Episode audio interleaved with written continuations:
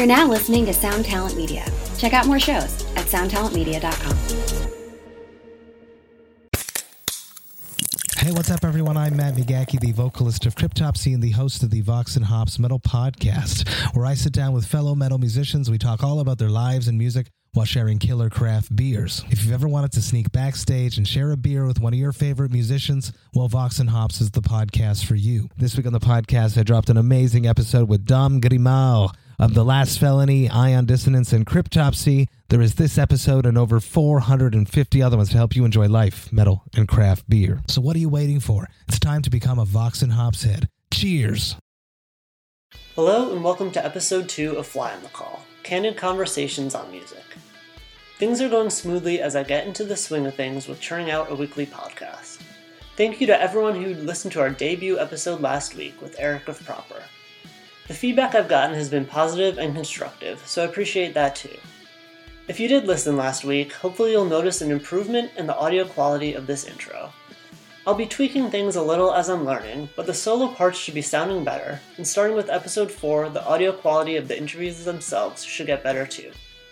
But on to our guest. This week we have Kevin Tully of Telethon. The band recently released their fourth LP, Hard Pop, via Take This to Heart Records, and they put out one of my favorite releases of last year with their Modern Abrasive EP. Telethon's music exists across the vast spectrum of music genres, taking as many cues from classic rock and musical theater as they do pop punk and indie rock. Our conversation might not cover quite as much ground as their music, but I think it's a really fun one, so please enjoy.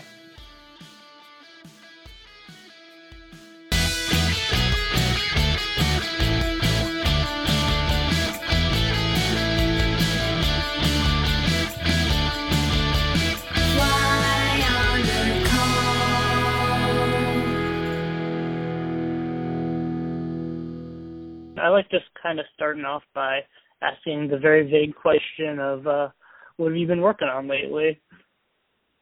What have I been working on lately? Well, I mean, we just put out Hard Pop in June, so I think we're finally the dust is kind of clearing on that, uh, and we're starting to think about like what the next move will be. Um, mm-hmm. Not a move, but like creative endeavor for telethon or um or any other projects we have. And i'm kind of writing i'm writing a few songs and like hooks for telethon songs as always.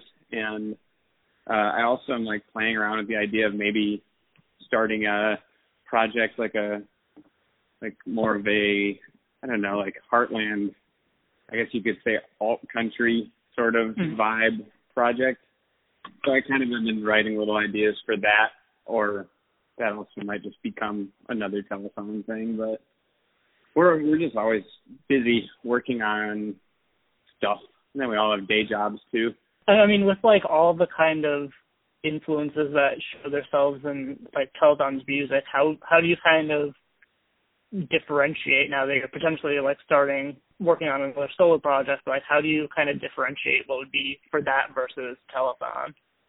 It's it's difficult, and I don't think it necessarily has to be different from telethon because, I mean, in a way, we've created a environment with telethon where I don't think anybody would be super surprised if we came out with a piece of work that was like all revolving around a completely weird genre or like just completely out of the ordinary because all of our music like kind of floats from genre to genre if that makes sense. I feel like we could really if we wanted to release an alt country uh album or like an electronic album like we could if we wanted and I don't think people would be that surprised.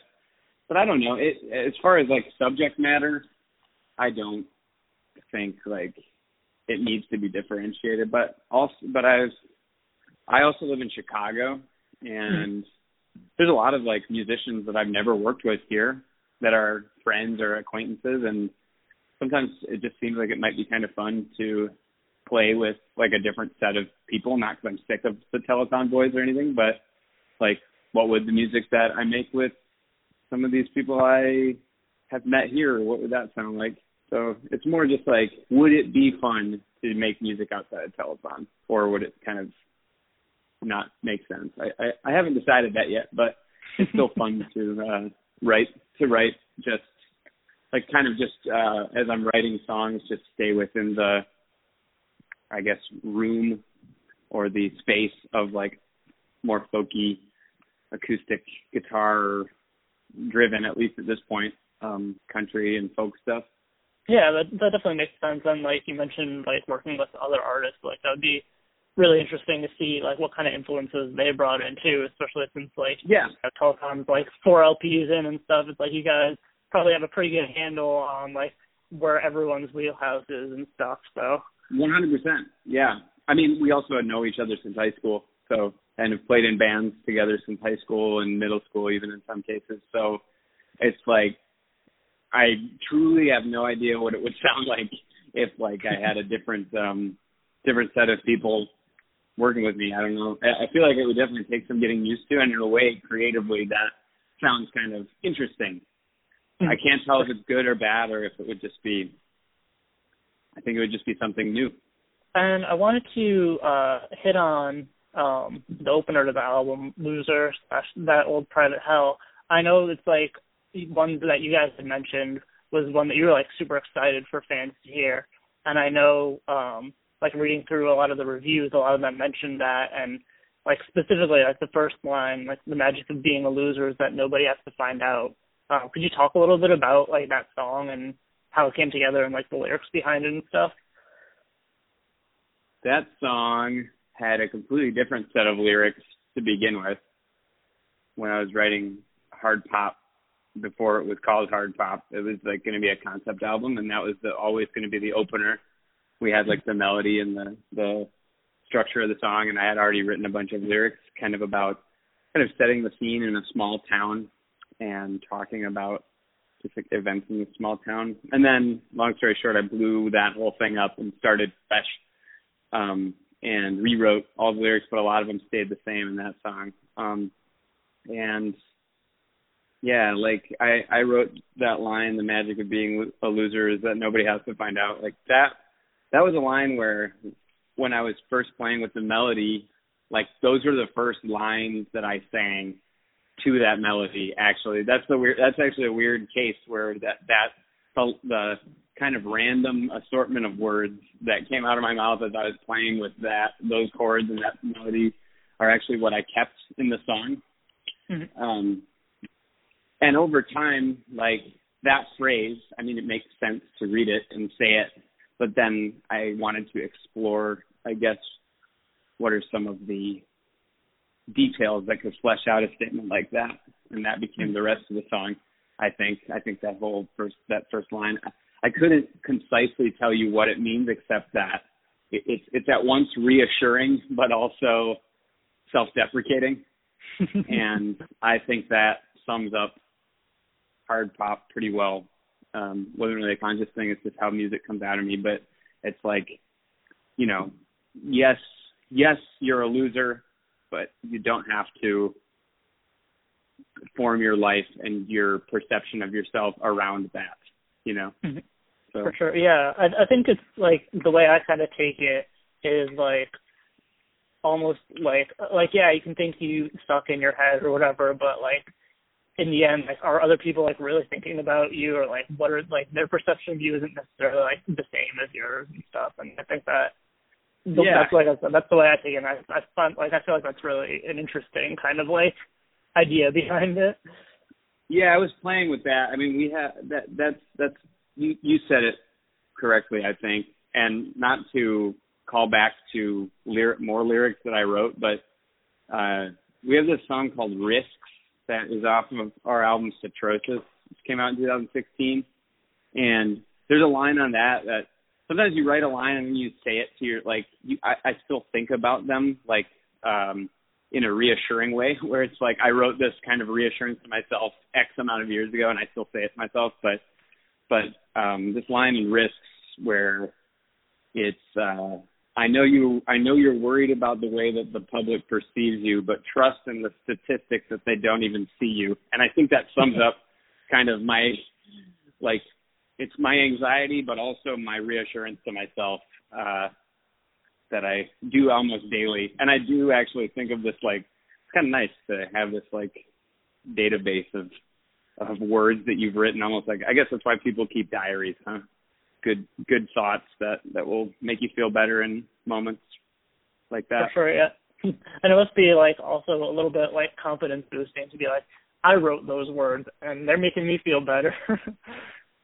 yeah, well, I wrote them to feel better in general. Like, and so to know that they're still making me feel better, I always think about that. Like that, that shows some sort of stability in personality. Like, if if that makes sense. Like, like I always think about how people change, but certain aspects of them don't as hmm. the years fly by and I don't know, it feel it does feel kind of nice to know like, okay, I was worried about the same old shit in 2016 as I am in 2019, and uh, and I made it through the, already three years of you know life since then, so I'll I'll make it through this current bout with whatever I'm grappling with.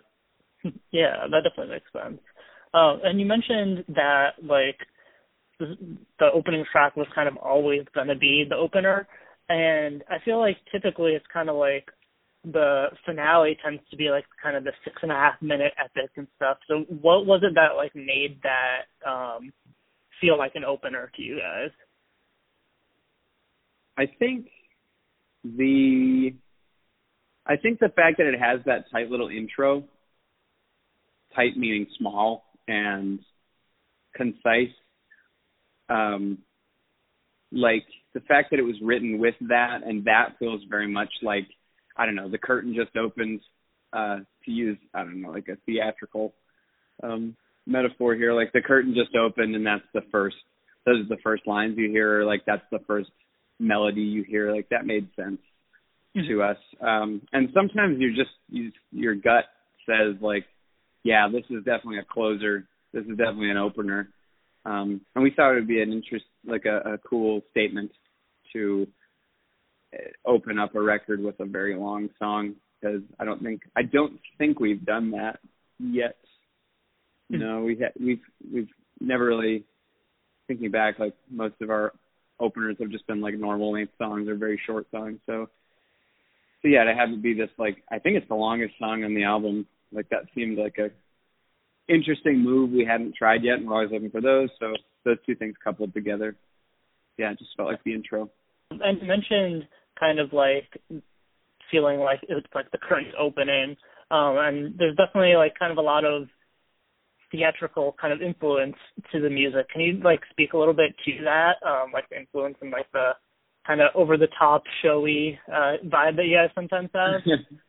Yeah, I mean, there are times when it is intentional. Like, I mean, there are songs on the Grand Spontanean. Like, I mean, that was a rock opera, so obviously it's going to be inspired by rock operas and, and musical theater and stuff. So, like, that was totally intentional. But at the same time, like, our last EP and our newest LP, Hard Pop, like, we're really just trying to make the music that, like, we're just we're not we're not setting out to make theatrical music, but I think the fact that I don't know, there's five of us and one of them is playing keys, I think it always is going to come out sounding like in a way theatrical or grandiose and I think maybe just the way that we write hooks makes it sound like uh I think I think we definitely have a lot of um influence from big rock records as well as musical theater like whether we're even trying to or not I think it just comes out sounding like that. That's not to say like like there aren't moments I guess when it is intentional, but but yeah, I think more or less it's just a product of circumstance at this point and and the product of like influences we don't even realize we're employing. if that makes sense. yeah, definitely. Again, kind of like speaking to the influences uh, how do you guys kind of like juggle all the different sounds that you have and like a lot of the interviews that or a lot of the reviews that I read mentioned kind of that the sound is all over the place, but that it's also really cohesive. Yeah, I'm stoked that it comes across that way because, again, I think this goes back to what I was just saying. Like, we're not trying, we're really not trying for anything. We just have these structures of songs. Usually they start off as, um, you know, just acoustic guitar or yeah, just like a collection of chords, and then just through playing together as a band, they become like kind of random, randomly assorted. Like sometimes we'll say, okay, and this the second verse needs a little something extra, so we're gonna mix up the time or turn it ska or whatever. Sometimes we'll just do that while we're working through the the songs, and it just like we never want to force anything. I think maybe in the past we've like to varying degrees of success. I can't think of any specific examples. Like we've tried to force a sound on a certain song, mm-hmm. and like sometimes that works, but it's also not that interesting to me. Like I think mm-hmm. that what we're doing now is the most natural progression of of that. If, if you know what I mean, like mm-hmm. where we're just letting the ideas, whatever we think of in the moment that we think would sound good for the part for the you know basic skeleton of the song in terms of arrangement. Like that's what we do and we try not to overthink it. And i think because we all listen to different stuff and we know each other so well like it just we can quickly at the drop of a hat switch gears and do something weird with it. Um and that's what i really really really love about playing in telethon yeah, I mean, so, it's really interesting that you mentioned kind of like the natural progression, and I think that kind of like ties back to like lyrically you're, how you're saying it was originally going to be another concept album, but then you it just mm-hmm. didn't feel right and you kind of cut it down. Uh, can you talk a little bit more about like that transition uh, lyrically? Yeah, I mean, it was probably like a month before we were going to go record and I had this whole concept like mapped out and a couple songs written for it and when I say mapped out, I mean like I had like the blocks of the story, like the things that needed to happen, which is which is how I wrote the lyrics of the Grand Spontanean, and that worked really well. Um, to to do it like that. But then we were like we were like a month out, and I had this kind of blurry. I had I had a story, but it kind of I couldn't quite get happy with it, and I also didn't want it to be another like really cut and dry like rock opera and I wanted to be more impressionistic and stuff, but I also had a really specific story. So those two things naturally conflict with each other. And mm-hmm. and to put it as you know, quickly as possible or like like as as summatively as possible, like I just like was not feeling happy with it. I like was feeling I had a crisis of confidence, you could say, in the in the story and like hmm. my ability to write I felt very painted into a corner and my inclination after a while was like, well, how bad would it be if I just started kind of trying to claw my way out of this corner that I painted myself into? Like what if I what if I blew it up and started fresh and just took like these songs that and we know that the songs have good good melody. Like the songs are almost completely done, and like like there are like most of them were were written musically, and so really it was just a matter of finding like lyrics, and mm-hmm. so I just started rewriting like "Loser," that old private hell, one night, and within the first half hour, I had the whole song completely rewritten, and like I don't think I really picked up my but I, I don't think I really like stopped typing at any point. It was just like it was just a complete flow state where I was like making sure the line would work in the context of the song, typing it up, and like it just came out of me, and I was like, well, that felt, really awesome because um, I hadn't because I had been so creatively blocked up to that point. Um, mm-hmm. and so then I was like, what if I tried that with some other songs? And I started doing that, and suddenly it was like I don't know, it it was it was the the corner I had painted myself into was was no more. Like the walls of the the, the walls had been torn down, and it felt great. So, and and I think the record is about is is a million jillion times better because of it because it just came out so um I don't know. I, I think it's definitely our most personal record. It's the one I wrote the fastest, and I still think it's the one I'm proudest of. So I'm very very happy I made that decision to like it was scary at the time to to just completely like one month until we had to actually record it and, and it had to be done. Like I just just started fresh. So I don't know. That that should go for anybody who is thinking about doing something similar. Like if you feel creatively stuck, like nobody's pushing you in one nobody's necessarily pushing you in a in the direction you think you should take. Like like if you if your gut says to try something new, then you probably should try something new. And like I I don't know that that validated that theory for me when I when I did that. For sure, yeah, and actually like that actually like speaks to me a lot too because like the way that this podcast came together was that I just like wasn't feeling super motivated to like write but I was still really wanted to like I love doing interviews. and I still really wanted to talk to bands. Yeah. So like I had the idea of the podcast and it came together like super quickly after the fact. So it's interesting to see that yeah. parallel. yeah, no, and that's I mean, ask I feel like so many good things come out of situations like that where like I mean if you're gonna if you're doing you can do something that your heart's not in for a certain amount of time and like it helps if you're getting paid or if it's like your job or, or there's some sort of stability or or reliability about it like i think that's definitely there's something to be said about that. But like if it's something where the only person pushing you is yourself and you're not feeling excited about it like really gut check and find something you could change about it or do do in a new way that will make you excited about it. And just accept that as like the right that's the right approach because you feel it's right in the moment you know what i mean for i'm sure. all for yeah. not, not overthinking it so so like yeah i think like the podcast example like you were not i'm assuming this about you but i'm assuming you weren't you hadn't stopped being stoked about music and talking about music you just didn't want to do the act of of putting putting it on paper or typing it up. You wanted to talk. You wanted to, to talk about it. Like yeah, for sure. It's like the same the same thing in essence. In and keyword in essence, but it's a different format, and you just went with what was easiest. So I think that's awesome. I'm I'm all for I'm all for doing that in life. Yeah, definitely. Um, and it's also really interesting. Like it makes now that you say it, it makes a lot of sense that like a lot of these lyrics came out almost like stream of consciously because it's like the lyric or the album is like so dense lyrically. And like hearing that you cut all the lyrics that you had like a month beforehand i was like how did it turn into that then? So it makes a lot of sense that it like came out like super fast.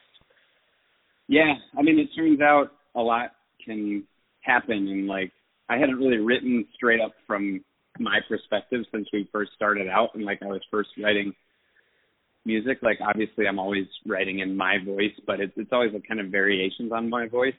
But Mm-hmm.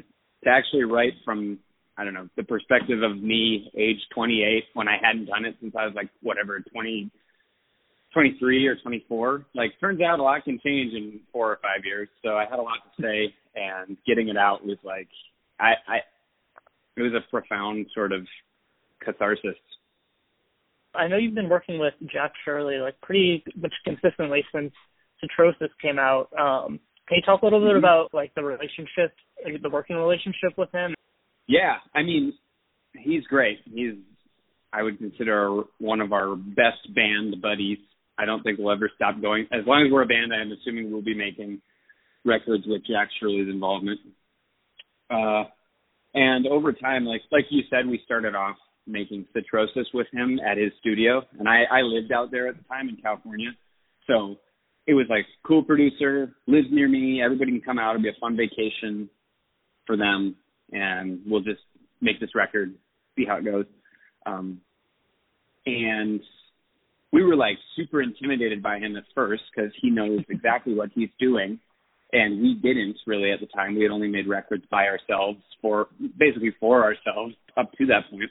But over time, like we made Citrosis with him, then we went back to him and made the Grand Spontanean. That was such like we had like I think two weeks to make that 30 song album, which I mean it was a good amount of definitely a good amount of studio time, but also like no amount of time would have been enough to make that. Um, and so we we learned how to really work efficiently and quickly with him without really like being precious about anything. And then he mixed and mastered Modern Abrasive, which was the EP we put out last year, and it ended up sounding great. We tracked that one ourselves, and he mixed and mastered it. And then, of course, we went back and did Hard Pop, and by the, it was like we um didn't even have to like exchange niceties at first. Like it was like obviously we did because we were happy to see him and he's happy to see us because we're friends. But he um we just he knows exactly the sound that we make together and he knows exactly what amps and guitars and equipment to give us out of his huge selection of them exactly you know where to start um in terms of all of the tracking magic like that happens. Like he knows exactly like what setup we need to use to get the signature sound i guess and we can just make music pure and simple like just put record music mess mess with it um you know do dubs and and fix fix stuff. And like he's just basically there to create like create as little noise as he possibly can, you know, in the in the process, and, and like, but he's also an essential part of the process in that he gets us completely and will mm-hmm. know how to service any. He basically speaks our language, and I would urge you should strive in a creative relationship to like get to that point. It's hard. It's so freaking hard. Um, I think to to get to that point, but if you can find it either with your with your bandmates and or with the people you're working with or, or even in any other medium like to to create a shorthand where you can pick up where you left off. Like it's just such an awesome thing to, to have. So forever grateful for jack shirley. He's a man. Yeah i mean that definitely sounds like a super like cool and special relationship that you guys have. Yeah i mean and it's not not like sassy or anything. Uh it, it's like um it's he's just a he's a great great buddy, and um, I wish I, I wish we saw him more. Really, I, the only time we ever see him is when we're hard at work making records. Um, mm-hmm. But he's also just a really cool dude who has worked on. He, he like it's it's just a fountain of knowledge. He really should be like a college professor or something. Um, so I, I wish he was more of like I, I wish I he's someone that I could probably see every day and like I don't know and and and not get tired of. Um, but also, I mean, we only see him when he's working on our records, so uh, I guess I can't can't know that for sure. But he, he's the man. That's awesome. Uh, and I know you've been sharing like a couple of the isolated orchestral tracks lately um, from Hard Pop. Could you talk a little about mm-hmm. like um, how those come together, like the making of like the oh yeah, auxiliary and that's kind of a weird stuff. That's a weird aspect of it, because um, the, the the person that arranges those and records them, his name is Peter Hess. He is uh, another. He's a genius. I was introduced to him through his friend uh, Franz Nicolay from the Hold Steady, and he's worked with the Hold Steady and World/Inferno Friendship Society and TV on the radio and all these other bands. And he lives in Brooklyn, and he has this whole kind of like group of friends and professional acquaintances who basically play any orchestral instrument you can think of. And he also has an amazing mind for com- composing and arranging orchestral parts. Mm-hmm. And so, like, our relationship started when on the Grand Spontanean because we knew we wanted that to have the air of theatricality um, and so how do you create that um, without you know apart from from rock instrumentation? And i think or orchestra goes a long way to doing that. Um and somehow we lucked out with this with this dude who just again he gets us because he's worked with bands like the hold steady who i think are one of our big influences um and make a similar type of music as we do i think at its core. And without me even need, needing to send this dude chords or anything. I just we just sent him like the most rudimentary, like stupid descriptions of what we're thinking, as well as maybe some sonic references. And he's like, okay, let me see what I can do. And before we know it, like he doesn't even send us back like demos or anything. He's just like, okay, uh, it's a couple weeks later. I had some friends over and we we did this, and it's like freaking amazing. Um, lined up like perfectly well recorded because he has his own studio. It's like orchestral tracks, and it's we couldn't have asked for a better working relationship with him because we don't have to do shit. Like I send him a Google Doc, and I'm like, hey, so on um on this uh on, this song from Spontaneous, Martyr's View from the View, that's dot dot dot dot dot. Um, we're thinking it sounds kind of like a Randy Newman song, so you know, here's here's like a here's like a Randy Newman song we're thinking of from Sail Away or whatever, or, or um, Little Criminals. Could you try to emulate that? And then it comes back sounding like freaking Randy Newman, and like how cool, it's like the coolest feeling ever. We always geek out so hard. He also plays a mean saxophone, and any saxophone solo you're hearing in a telethon song is being played by him. Uh, I think there's like two or three of them at this point, but he's he's the man, and his friends are all super talented. Do you feel like not having that at the live show uh, like affects the songs in a new way, or do you just see them as kind of two separate experiences? It's two separate experiences. I mean, we've had people come up and like rip rip a saxophone solo during certain like the runner's high which is a song that has a big Springsteen esque saxophone solo, but at the same time, like obviously we don't want to try we can't travel around with an orchestra and we don't know anybody who could do it anyway. Um like that would want to do that. Um and so I think when people see us like I think we definitely emphasize the the parts that you don't hear the the orchestral intricacies work themselves out because we just kind of like rock harder because of it because we know it's supposed to be there. So like Jack will do a guitar solo or instead of a sax solo and like I don't know, if you've heard the song you can kind of fill in the blanks of what's missing. And if you haven't, I think they still then it's like you heard the song, maybe you liked it with its core rock instrumentation like in the live show. Now you go back and listen to the record and it's like uh, has a com- completely different vibe because it has all this orchestral nuance or, or even just even just the way a song is arranged could be completely different when you translate it to a live setting. Um, and so, yeah, I just think of that as like the. I think it's fun to have little differences between the studio records and the live recordings, and that's what makes a band dynamic and interesting. And I know we kind of hit on the lyrics a little while ago, um, and you mm-hmm. like scrapping the, the original concept and stuff. Is there any chance we'll ever see any of those like uh, alternate version with the uh, original concept lyrics? No, no, I don't think so. I well, I mean, part of that is by necessity because unfortunately, the hard drive I was working on, uh, that that all that was like written on, and I hadn't converted it to the cloud yet. That hard drive straight up failed, and all of the data was wiped from it. Oh, so wow. there's that. But I also remember some of it, and like I sometimes accidentally start singing it, like when it, it happens way less now, but it used to happen all the time. Because like I would I would start singing the alternate lyrics. So like I mean I can remember some of them, but at the same time, and I like remember the story, but it also just wasn't.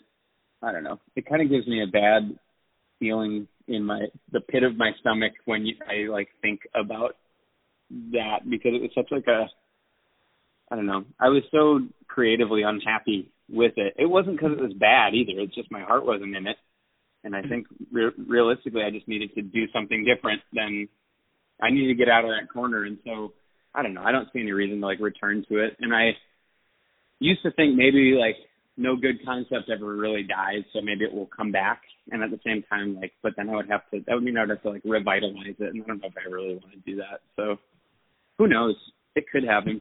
I also wanted to hit on kind of like the fan base in general because I feel like you guys have a really like strong and passionate fan base, even if it's not like you know you're not like one of the huge bands in pop punk or anything like that. Um, just kind of by the uh I guess kind of like partially like the nature of your music, but I think that also is what um kind of brings out this passion in bands. Um, could you tell me a little bit about like that aspect of the band? Yeah, I've noticed that too, um, and I am super into it. Uh, I love that, like the people that, like we might have less people who are, and, and it's and it's definitely grown. So I'm not complaining. Like this band has gone way further than I ever thought. I think any of us ever thought it would, and we're hashtag great hashtag grateful for that. um, but uh, hashtag blessed.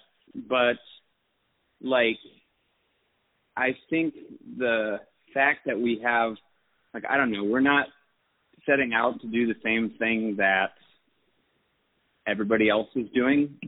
Um, mm-hmm. and that doesn't mean I'm not saying we're better than them or in any way.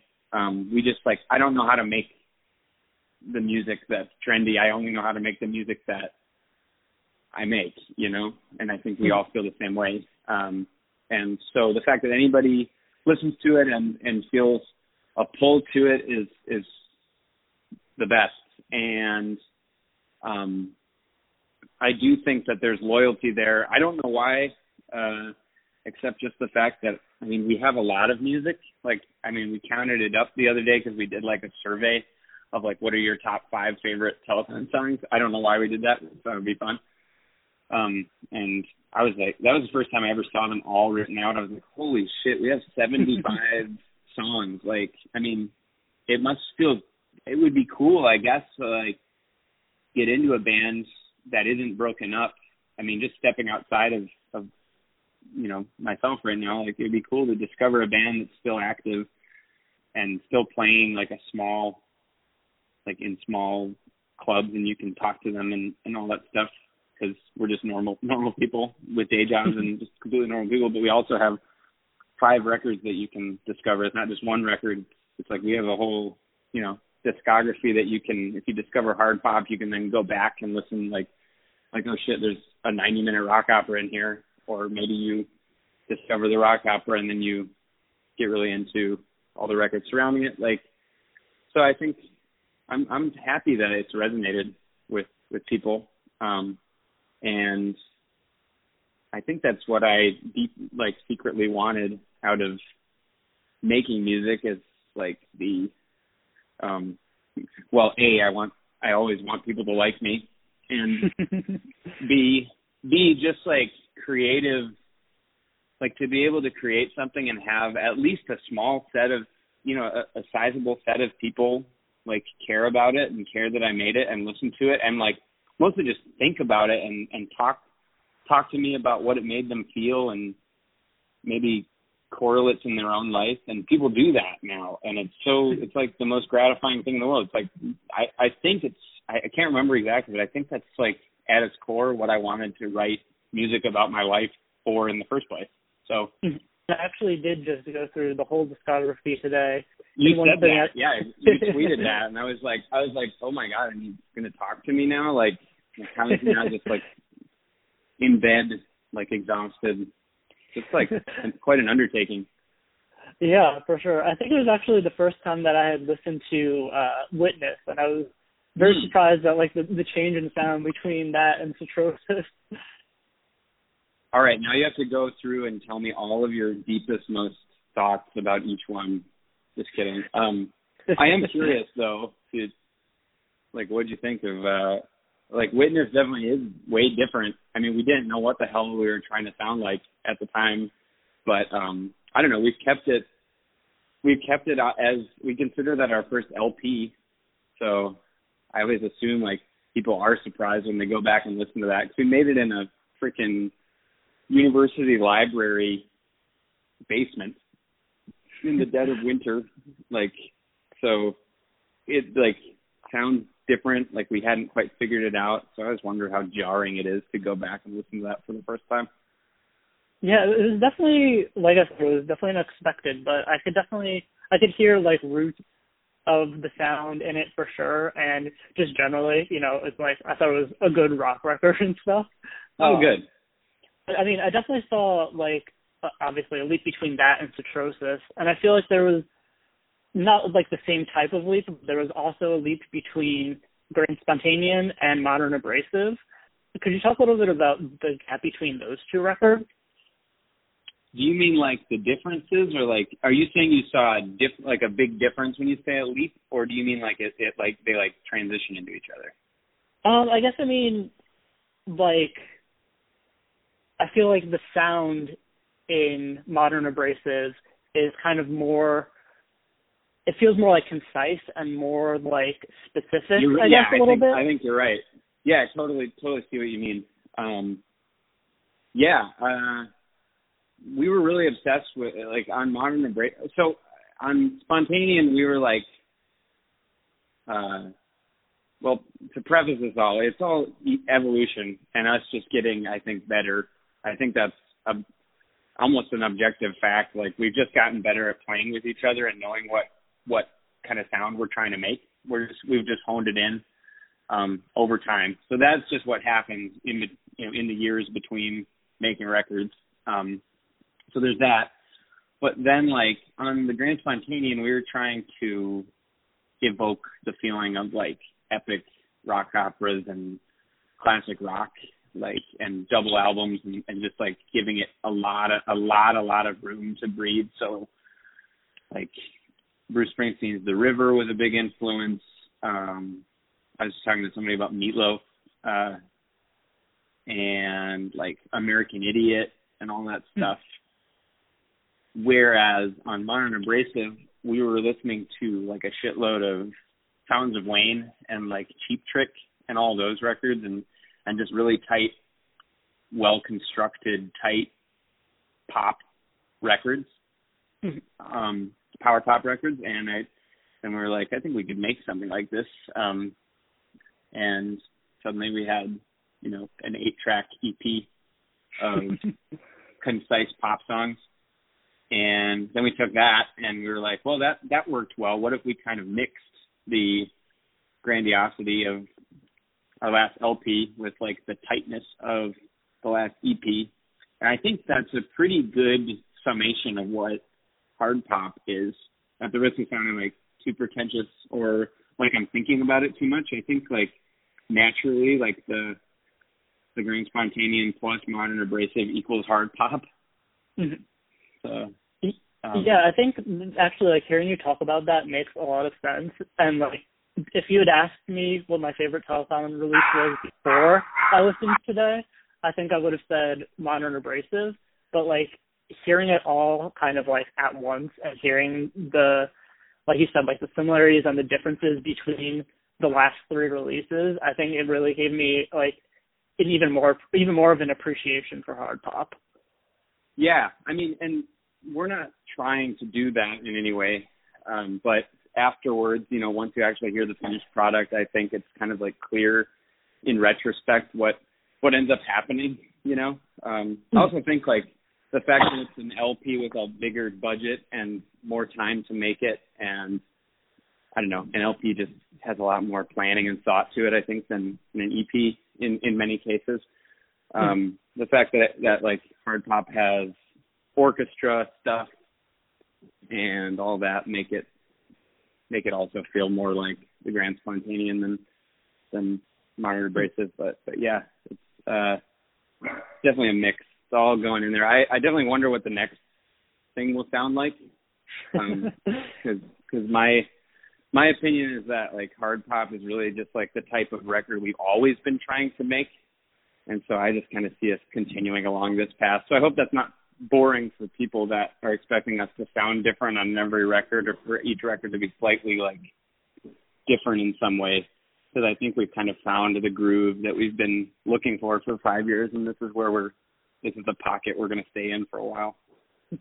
Yeah, I mean, well, even if the the records stay relatively similar, the the songs are different from one to another. So I'm sure that there'll Exactly. be that exactly. that variety. It's all about the, it's all about the hooks. Writing good Uh, hooks and good songs. and I don't really have a transition for these, but I do have a couple kind of random questions that I think would be fun to ask.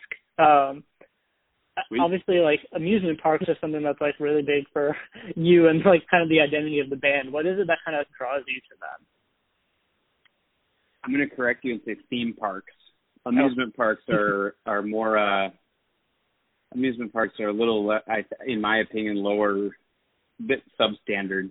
I I do like them, but like I'm more obsessed with theme parks, Okay, which would be like sense. your. Uh, I'm kind of being I'm being facetious here and stupid, but um, but uh, anyway, no, it's uh, I'm a designer, like that's my day job, and so I think the thing that got me into design is the kind of my childhood obsession with going to Disney World and like constantly trying to figure out like okay like this is all a manufactured environment.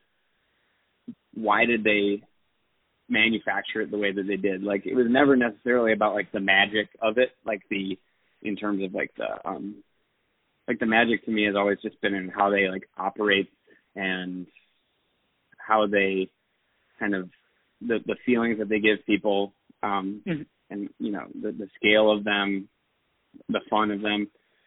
And i think that that kind of childhood obsession just carried over through um everything in in my life like it's really remained like the only constant of my in- interests. Um and i've always uh like it, it's just like something that that um seeps through in all of my creative endeavors and probably is the reason why I'm a designer.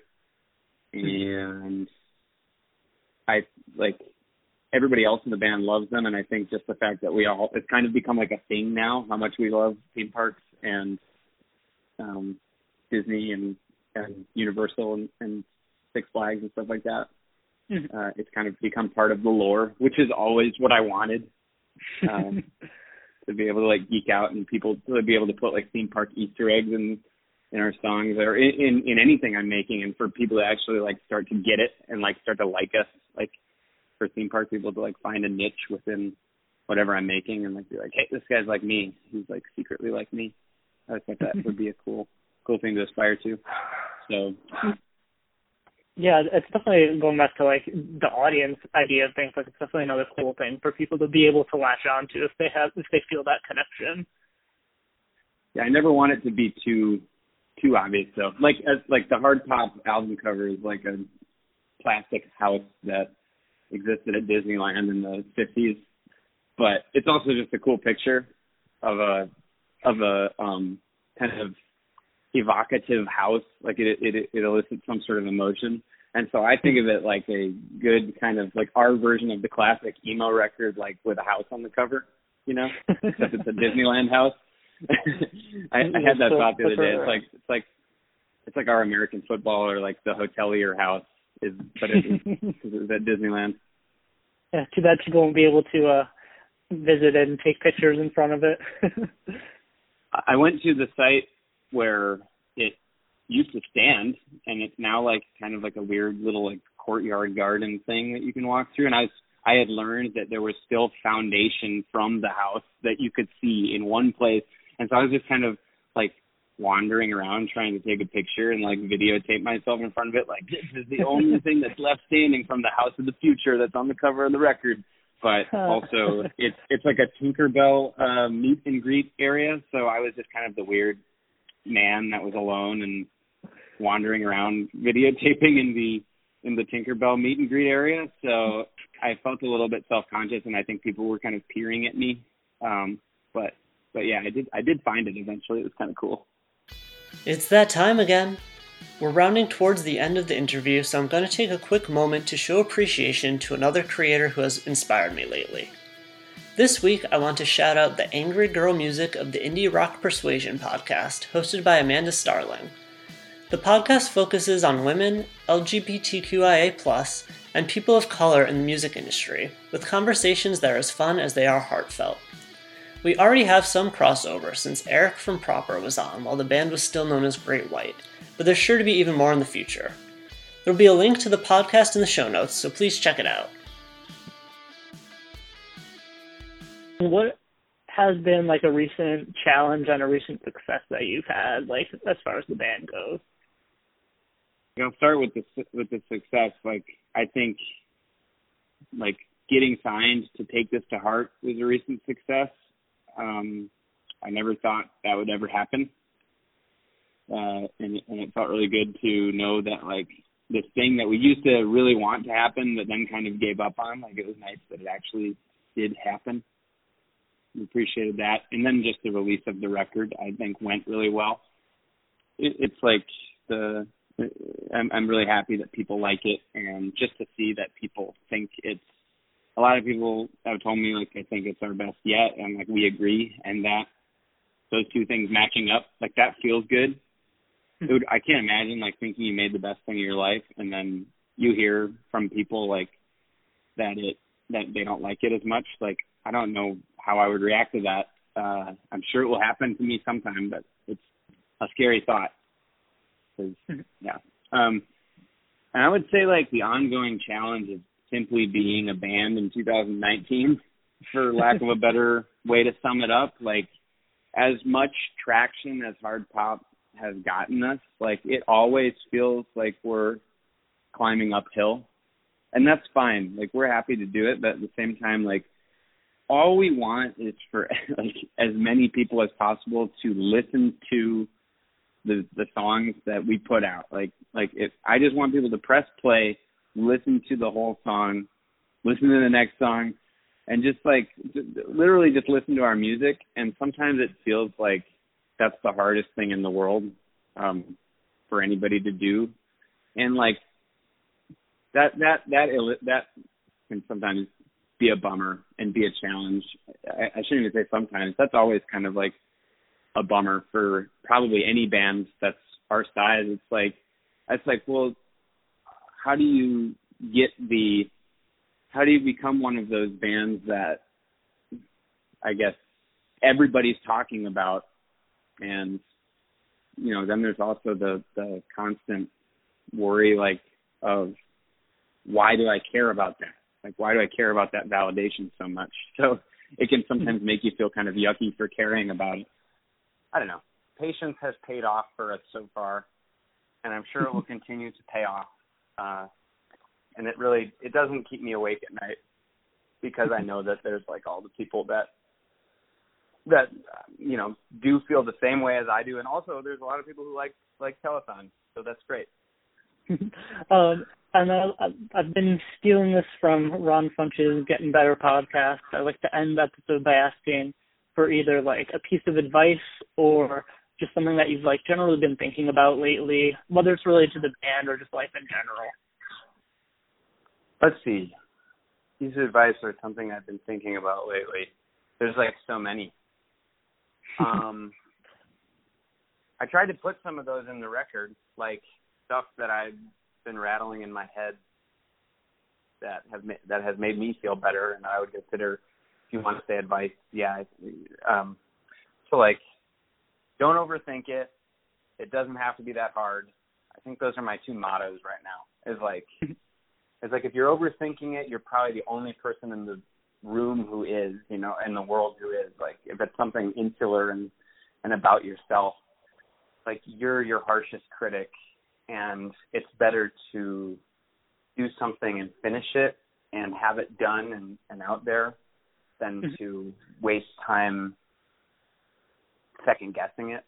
That mm-hmm. that has been really freeing like uh, to to um to to have that kind of in the back of my head at all times for anything creative, but also anything just in life, in social settings or, or personal, professional, et cetera, et cetera. Mm-hmm. And also, that goes hand in hand with uh, this is something I did put in a song. It doesn't have to be that hard, which take that however you want.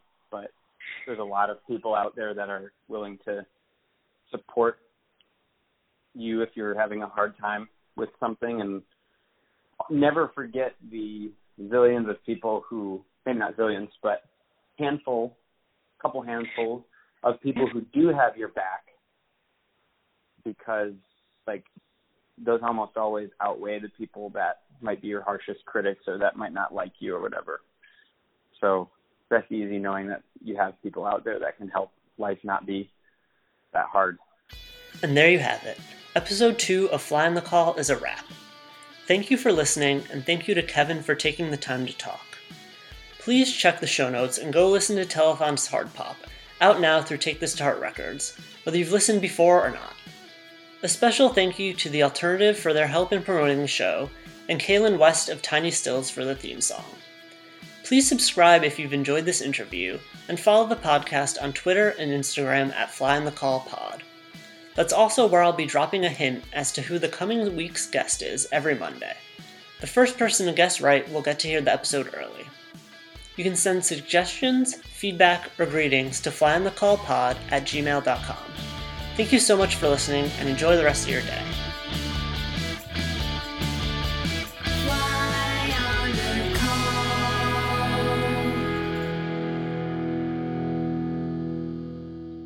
Hey, what's up? This is Blake Wyland. I'm the host of the Tone Mob podcast. It's a show where I interview guitar people about guitar stuff. We talk about their pedals, their amps, their accessories, their preferences, all that stuff, as well as a healthy dose of whatever comes up. Topics have ranged from aliens to addiction and anywhere in between. Oh, yeah, and pizza. We're definitely going to be talking about pizza. So get the show wherever you're listening to this podcast at. Just search The Tone Mob in your search bar and it will pop right up. Come join us. We're having a lot of fun. Thanks for checking it out.